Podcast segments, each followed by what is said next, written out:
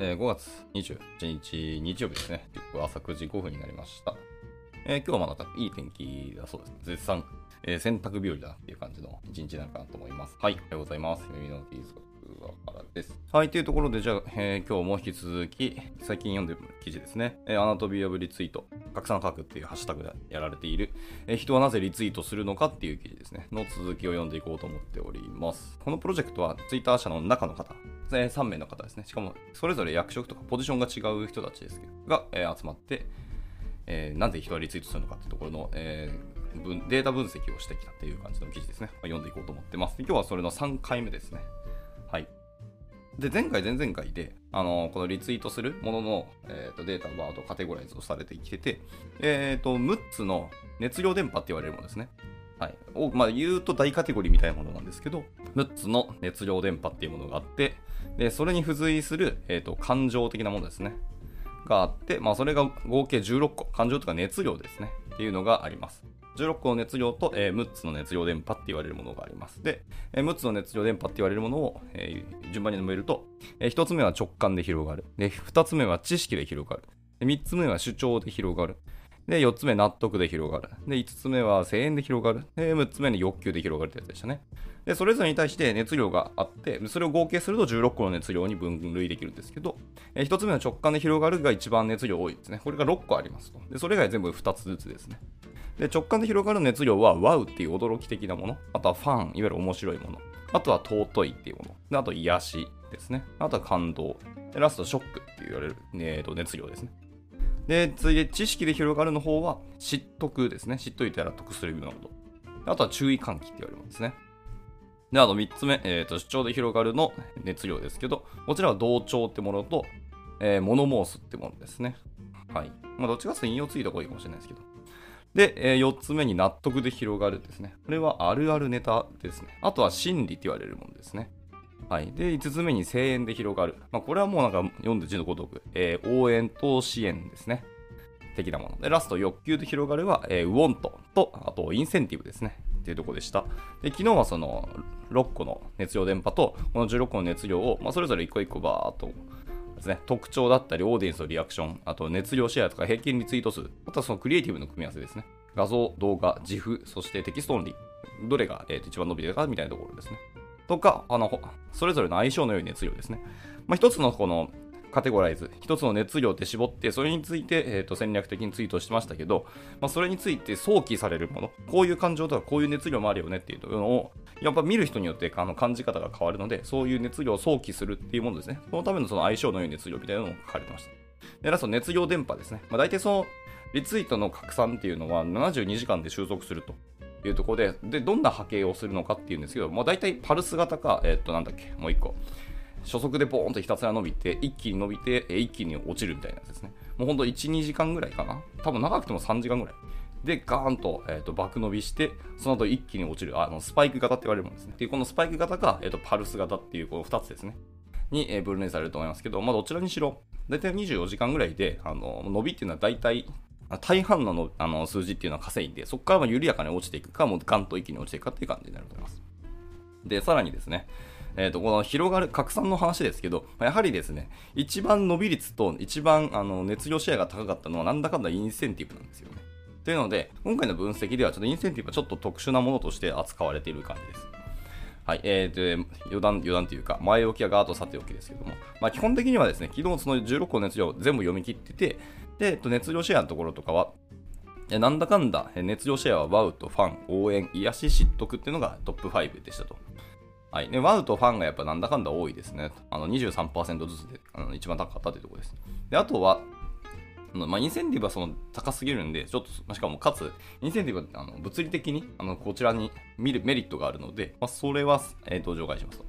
あとですね、シェアに、えーシェアの大きさに関係なくですね、どの熱量でもやっぱ基本的には伸びたらもう平均6万リツイートを超えてくるっていうのは昨日読んでて分かりましたと。で、えっ、と、まあ、平均リツイート数のトップ5ですね。インセンティブ以外は、えーショックが 82K、えー支援が 78K、で、応援が 69K、で、尊い 67K、で、癒し 66K でしたってところですね。なので、まあ、さっきの、えートップ5を見ますと、まあ、基本的には、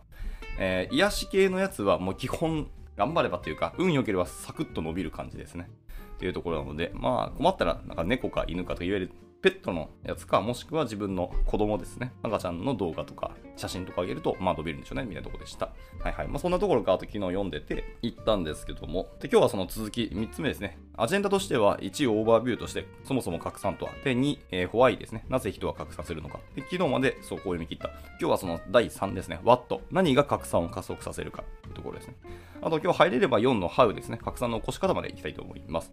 じゃあ行きましょう。えー、アジェンダ3の What ですね。何が拡散を加速させるかっていうところです。で、その0.1%の可能性にチャレンジするためにしたことっていうところですけど、えー、リツイートボタンが、えー、押されやすくなるような仕組みなどの機能面っていうのを一応分析をしましたと。で、拡散ドライバーの洗い出しっていうところをやってるんですけど、えー、下記のように、えー、仮定し分析を行ってみましたと。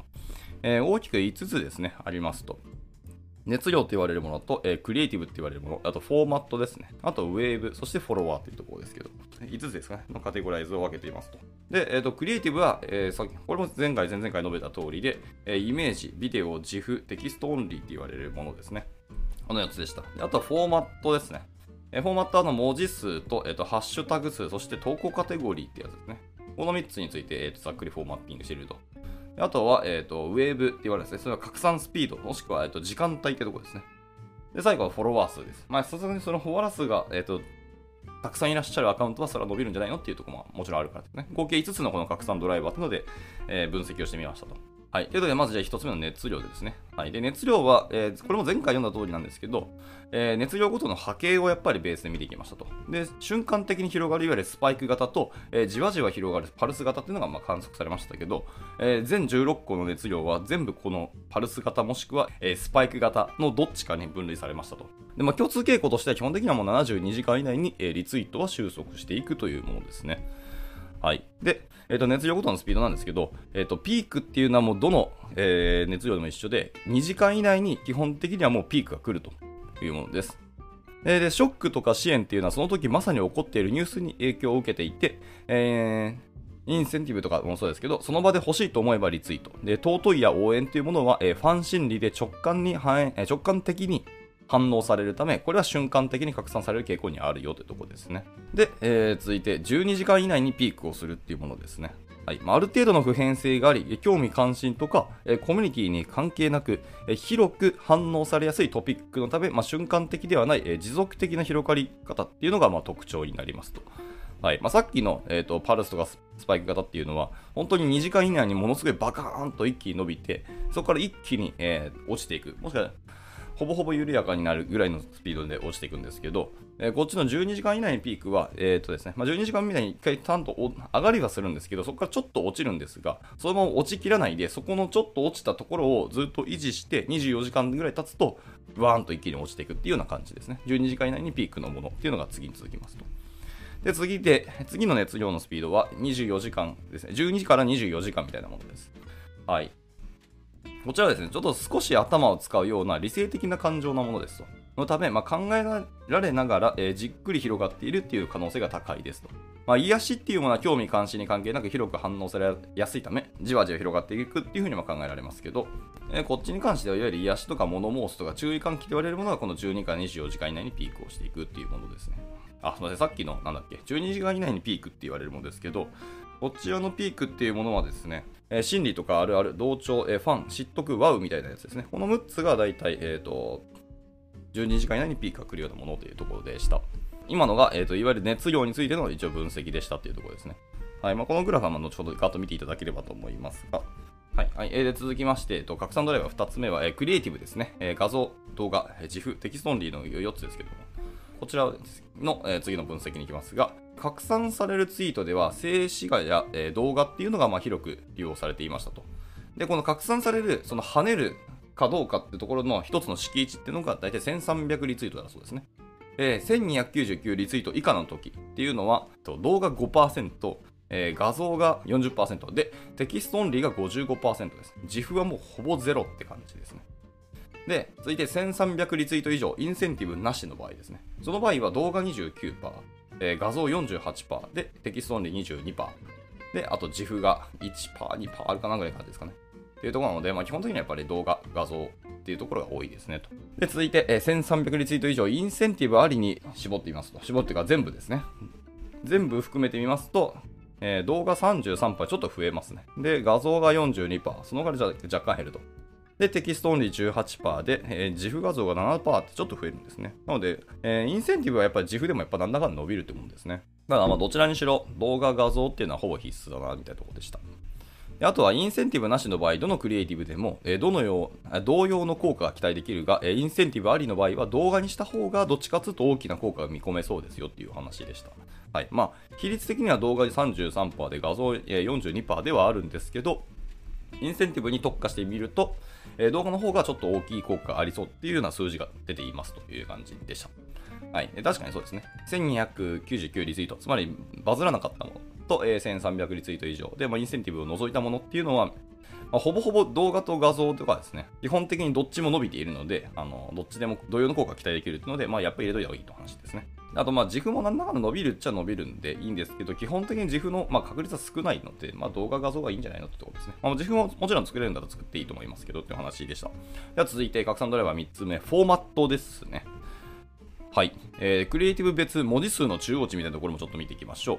えー、テキストだけの表現方法では120文字程度の、えー、情報量が良さそうですと。インセンティブなしの場合は動画、画像に、えー、情報量が寄っているため30文字程度となっていますと。あー、なるほどね。インセンティブするときはむしろテキスト減らせと。もういいから画像とか動画を見せろというところです。で、バズらなかった1299リツイート以下の時の比率を見てみますと、まあ、ビデオ、画像、動画、えー、 GIF、テキストオンリーですけど、まあ、確かに文字数的にはもう、あれですね、1299リツイート以下ですね。バズらなかったものは大体テキストがもう60切ってますね。どの、どのツイートもです。動画とか画像を含めようが、 GIFとかテキストオンリーですら60文字を切ってるものがかなり多かったと。で、1300リツイート以上バズったものの中でインセンティブを除いたものを見てみますと、ま、やっぱり動画とか GIF画像とかが含まれているものは基本的にはそちらがメインになるのでテキストはほぼ書かなくていっても30文字ちょっとぐらいしかいかないとでテキストだけでいくと120文字ぐらいがやっぱいくというので情報量結構増やしてくださいということでしたはいで続いて、えーと、ハッシュタグですねでハッシュタグ見てますけど、インセンティブなしの場合は、ハッシュタグはほぼつけられていませんと。まあ、やっぱそりゃそうなんだよな。インセンティブありの方がもう完全にビジネスですからね。がっつりあのハッシュタグをつけるでしょうね。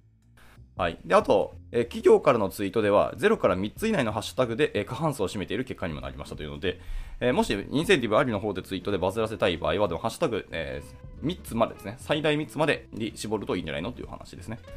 で、一応、え、1200リツイート99リツイート以下、つまりバズってないツイートだとしても、え、ハッシュタグは、え、0がほぼほぼ全てですね。で、1がまあちょっとあるけども、1、2、3、4、5と,、えー、と続くんですけど、ほぼもうないに近い。まあ、1だけはあるかなぐらいな感じですね。けど、まあ、圧倒的にゼロが多すぎるって感じです。でも、これって、あの、1300リツイート以上、いわゆる、インセンティブなしですけど、バズったツイートもほぼ同じです。で、さらにバズったツイートでいくと、ハッシュタグ5とかはもうほぼゼロ、ゼロですね。5以上のハッシュタグはほぼゼロですと。一応、ハッシュタグはちなみに23個までつけられるらしいですね。これを見る限りですと。ハッシュタグでもやっぱゼロが圧倒的に多いですね。えー、1、2っていうのはほぼ0に近いので、まあ、これもなんかなくてもいい。まあ、別にあってもいいけど、あの、あんまり影響ないってことですね。ハッシュタグははっきり言うと。ただ、バズってる分は多分ハッシュタグない方がむしろバズると。やっぱなんか、ハッシュタグがあると、まあ、もちろん拡散したり、そのハッシュタグ同士でいいツイートとか、あの広まってほしいものっていうのはもちろんあるかもしれないですけど、やっぱなんか、こう、意図を感じるというか、戦略的なものを感じて、そのリツイートさせるみたいなとこに想起させないんでしょうね。ハッシュタグあった瞬間、なんか戦略的なものが見えちゃうのかもしれないっていうのは僕ちょっと読んでて思いました。で、えー、では続いて、えっ、ー、と、拡散されやすい投稿カテゴリーって言われるものですね。これまあ、前々回ですね、初日にも一応読んだんですけど、20個のカテゴリーに大体分けられると。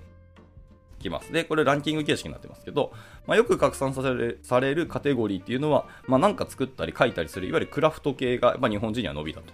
で、しかしカテゴリーの幅は結構広くてですね、えー、各々が好きなことで注目される可能性というのは結構十分に秘めてますよということで、まあ、一応ざっと、え、もう一回改めて見ますと、まあ、拡散されやすい投稿カテゴリー第1位はクラフトですね。あのいわゆるあの工作、イラストっていうところ、もしくは作画などだとですね。で、第2位は漫画ですと。まあ、これもやっぱ伸びますよね、本当日本の、えー、一大、えー、カルチャーですからね。で、第3位はそれに付随したアニメですね。はい。まあ、世界的に評価されている日本の漫画アニメっていうのがやっぱり2位、3位に来るというけど、国内では、えーと、クラフトっていうのがやっぱまあ伸びているということですね。あでそういう意味でいくと、えーと、拡散してくれてる人のパーソナリティとか、あの年齢とか、まあ、年齢は見ましたけど、どの国の人があの拡散してるかってもちょっと見たいかもしれないですね。ほぼ全部日本人だって言ったらまあまあそれはそうなんですけど、えー、海外の人も全然リツイートしてるんだったらそれはそれで見てみたいですけどね。ただまあ日本のツイートは日本語だと思うので、それを、えー、海外の人が読むのかちょっとまだわからないですけど。はい。では続いて、えーと、カテゴリー第4位ですね。4位はビューティーですね。で、第5位はファッションというところで、まあ、4位、5位でやっぱり美とかいう自分のやっぱ見た目のところのツイートっていうのは結構えー、拡散されやすいんですねってところでした。まあ、皆さんやっぱずっとそこに関心が強いし、まあ、ツイッターってなんだかんだ女性の方が、えー、と比率が多いっていうのが昨日見たデータに載ってましたのでね。まあそうなんかもしれない。で、第6位は、えーと、ドリンクを含むフードですね。はい。で、第7位にゲーム、え、第8位、エンターテイメントイベント。エンタメイベントですね。っていうところで。やっぱなんかサブカルがやっぱ日本は結構増えるんでしょうね。で、第9位はペットです。で、第10位ポップカルチャー。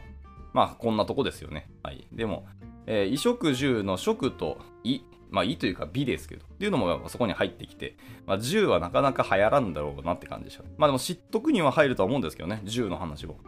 けどまあ今回のその20個の中のには入ってないかなっていう感じですかね。はい。まあ続いて第11位はちなみにテレビ番組です。え第12位ライフスタイル。え第13位人気フランチャイズ店。え第14位は旅行ですね。で第15位有名人。え第16位テクノロジーということで、から有名人結構、まあ、上に来ると思ったら意外とそうでもないんですねで。テクノロジーも意外と伸びないっていうところで、クラフトとテクノロジーは割となんか近しいものあると思ったんですけど、日本はやっぱり物理的な工作といいますか、いわゆる職人的なものですよね。の方が強くて、やっぱ最新のデジタル的なテクノロジーとか、アカデミックなテクノロジーっていうのはそんなには伸びないってことですね。まあ、関心強い人は全然強いと思います。はい。で、第17位は自然とか風景です。で、第18位、ソーシャルメディア。で、第19位は消費財として、で、第20位に音楽ときましたので、意外と20位、音楽が20位というところが、そう、やっぱり意外ですよね。日本って、なんだかんだ音楽がそんな、みんな結構音楽全然聴いてるんですけど、意外と拡散には至らないところなんですね。ここはちょっと僕は意外でした。はい。では続いて、えっ、ー、と、今ので拡散であれば次4つ目ですね。えー、ウェーブ、波の話ですね。で、熱量全体の波形ですよね。先ほどもずっと見ました。あの伸びの波形ですけども、えー、全体傾向として大きな違いはないものの、まあ、陰線ありの場合は、えー、平均リツイートすると、スパイク型の波形がちょっと影響しているっていうところですよね。えー、バズったものの平均、えっ、と、なんだっけ、インセンティブなしの場合は、えー、72時間平均のリツイート数は 65K なんですけど、えー、インセンティブありにすると、やっぱ72時間は、えっ、と、リツイート数 72K まで伸びちゃうということですね。やっぱインセンティブはすごくあのやっぱ伸びてるっていうのはその通りなんですけど。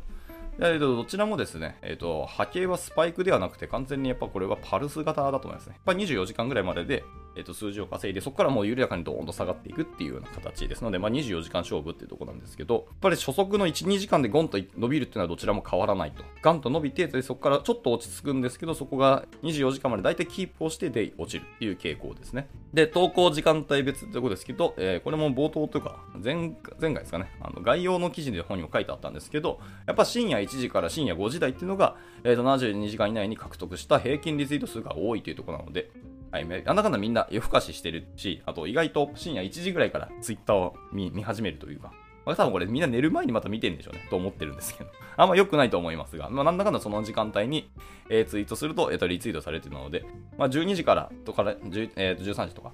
12時じゃないですね、えー、0時から、深夜1時ぐらいのところで投稿する。もしくはもう完全に投稿する内容を決めておいて、予約投稿ができるんで、予約投稿でガンと、えー、時間来たら投げるっていうのもいいかもしれないですね。バズらせたい場合はって感じ。で、ちなみに、えー、第2位ですね。えー、第2位の時間帯は、え、夕方です。15時台から18時台が第2位で、えー、平均リツイート数は 74K で伸びてますというので、はい、深夜じゃないければ、えっと、昼間、15時から18時って夕方ら辺のところですね、が次に伸びているとまあ僕もそうですけど、やっぱり業務中もみんなツイッター見てるんでしょうねって感じがしました。で、え、第3位が、え、19時台から24時台ですね。こちらが平均について数 73K になりましたけど、まあ、ここはやっぱり家族に時間を使ったりとか、やっぱ自分の勉強をしたりとか、もしくは、え、なんだかんだこの時間帯からこうブーストとかエンジンがかかって仕事をするって方も全然いらっしゃる気はしますね。結構な会議ばっかりでやっと今から自分の作業だっていう、ま、マネジメント職の方々もいらっしゃるでしょうし、っていうところでした。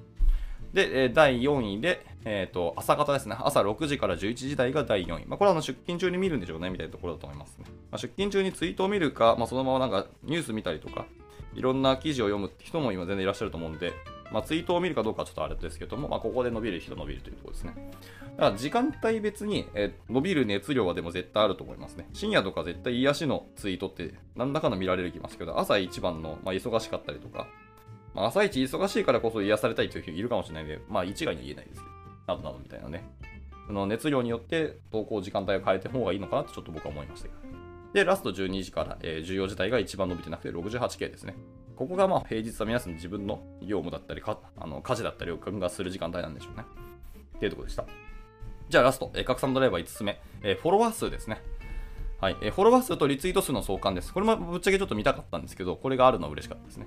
はい、で1300リツイートを超えて熱量電波が起こるとフォロワー数とリツイート数には、えー、相関はなくですね、えー、フォロワー数に関係なく誰でもバズを起こせるチャンスがあるっていうのがこのデータで分かりましたと。バズらなかったツイートですけども、えー、相関ですけどね。横軸にこれはフォロワー数で縦軸に、え、バズった、リツイートされた数ですけど、バズらなかったツイートはですね、え、フォロワー数、ちなみに横軸は0、3M、5M までいくんですけど、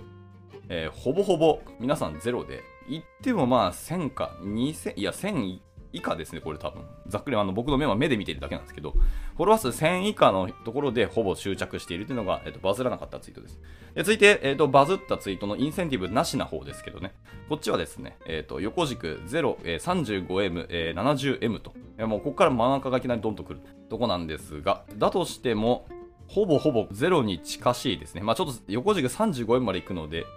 えー、これ35分割すると多分3、4M ぐらいまでは多分行く気がしますね。まあ、なんだかんだ、えー、誰でも起こせると言いながら、えー、と3、4、M だから、M ってなんだ ?K が1000だから、万って M って100万か。え、全然多くね？そんなアカウントの人いましたっけ？そんな。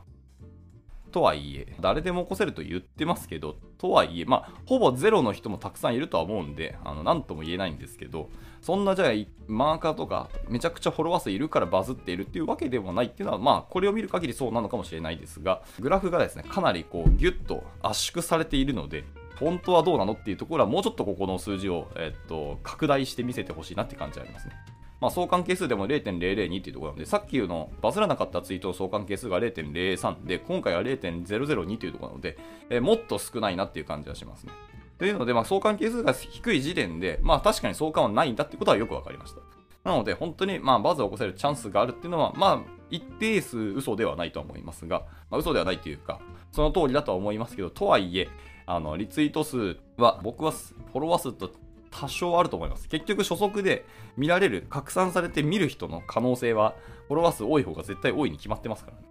っていうので、まあ、確率は絶対高いとは思いますけどね。はい。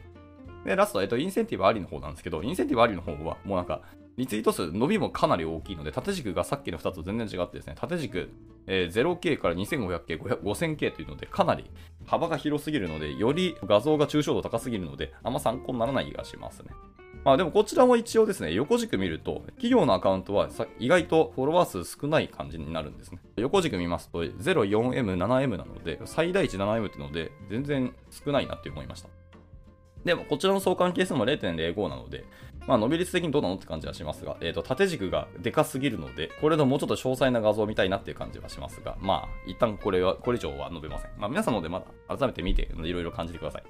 で、続いて、えー、拡散の波形とスピードのとこですけども、えー、フォロワー数が重要ではないっていうことではなく、1300リツイートをいち早く超えるには、やっぱりフォロワー数が大きな見方となってくれていますと。えー、フォロワー数が 0K、100K、200K とこうずーっといきますね。1300リツイート到達までの時間ですけど、まあ、そのグラフを見ていくと、まあ、一応 0K で、えー、と伸びている人もまあ多いというので、データ的にいくと別のフォロワー数なくても確かにえー、1300リツイート到達まで、いわゆるバズの敷地まで来るのは、フォロワー数 0K 周りのところが一番多いというのが、本当に誰でも起こせるっていうのは、確かにここでも証明してますけど、とはいえ、え、いち早く超えるにはやっぱり大きなフォロワー数味方になることは間違いなくて、そこから一気にゴンと沈んでいくんですけど、あ、すいません、これ、僕が勘違いしました。1300リツイート到達までの時間なので、えー、0K の人はやっぱ時間がかかっているってことですね。大体、まあ、フォロワー数 100K いかない、0K ら辺の人、もう1000未満の人たちかな？まあ、100かわからんけど、1000までの人たちかな？ざっくりですけど、の人たちは、大体、え1300、敷地超えるまで300分近くかかっていると。つまり5時間ぐらいかかっているというころですね。なんですけど、フォロワーが増えていく。例えば、フォロワー 100K の人たち、えー、K なので、えー、10万アカウント。えー、なんか、もうその瞬間結構人かなり絞られてる気はしますけど、の人たちは1300まで到達するのに大体100分だと、1時間ちょっと行くと。でそこからまあ伸び率は結構し収束していくんですけど、えー最終的にフォロワー数が例えば 500K まで行くともう1時間切るんですね。この辺あたりで。で、1000K とか行く人たちはもう1時間もかからず、えっ、と、もう数分で一気に1300リツイートドーンと伸びると。まあやっぱ結局そういうことなんでしょう。なのでまあ確率もそうだし、スピードも速いというところなので、スピードが速いとそれはまさに伸びるでしょうねってのももちろんあるんでね。なので、とにかく早く超えるにはフォロワー数もやっぱ大きな味方になってくれるというところなので、まあ一概にゼロではないということはやっぱ証明されましたね。はいはい。というところで、すいません、ちょっと今日もカミカミかつ、かなり雑談が多くて申し訳なかったんですけど、えー9時半超えてきましたので、今日の朝方はここで終了したいと思います。で最後、4つ目のハウですね。拡散の起こし方。まあ、ここからちょっと戦略的な話ですけど、の話を、えー明日読んで、えー終了したいと思います。じゃあ、えっと、今日の朝活ですけども、えー、レノアさんですね、いつもご参加いただき大変にありがとうございます。明日もこんな感じでのんびりやっていきたいと思いますので、まあ、興味ありきてみてください。じゃあ、日曜日ですね、今日もゆっくり休んでいただければなと思います。それじゃあ、終了したいと思います。お疲れ様でした。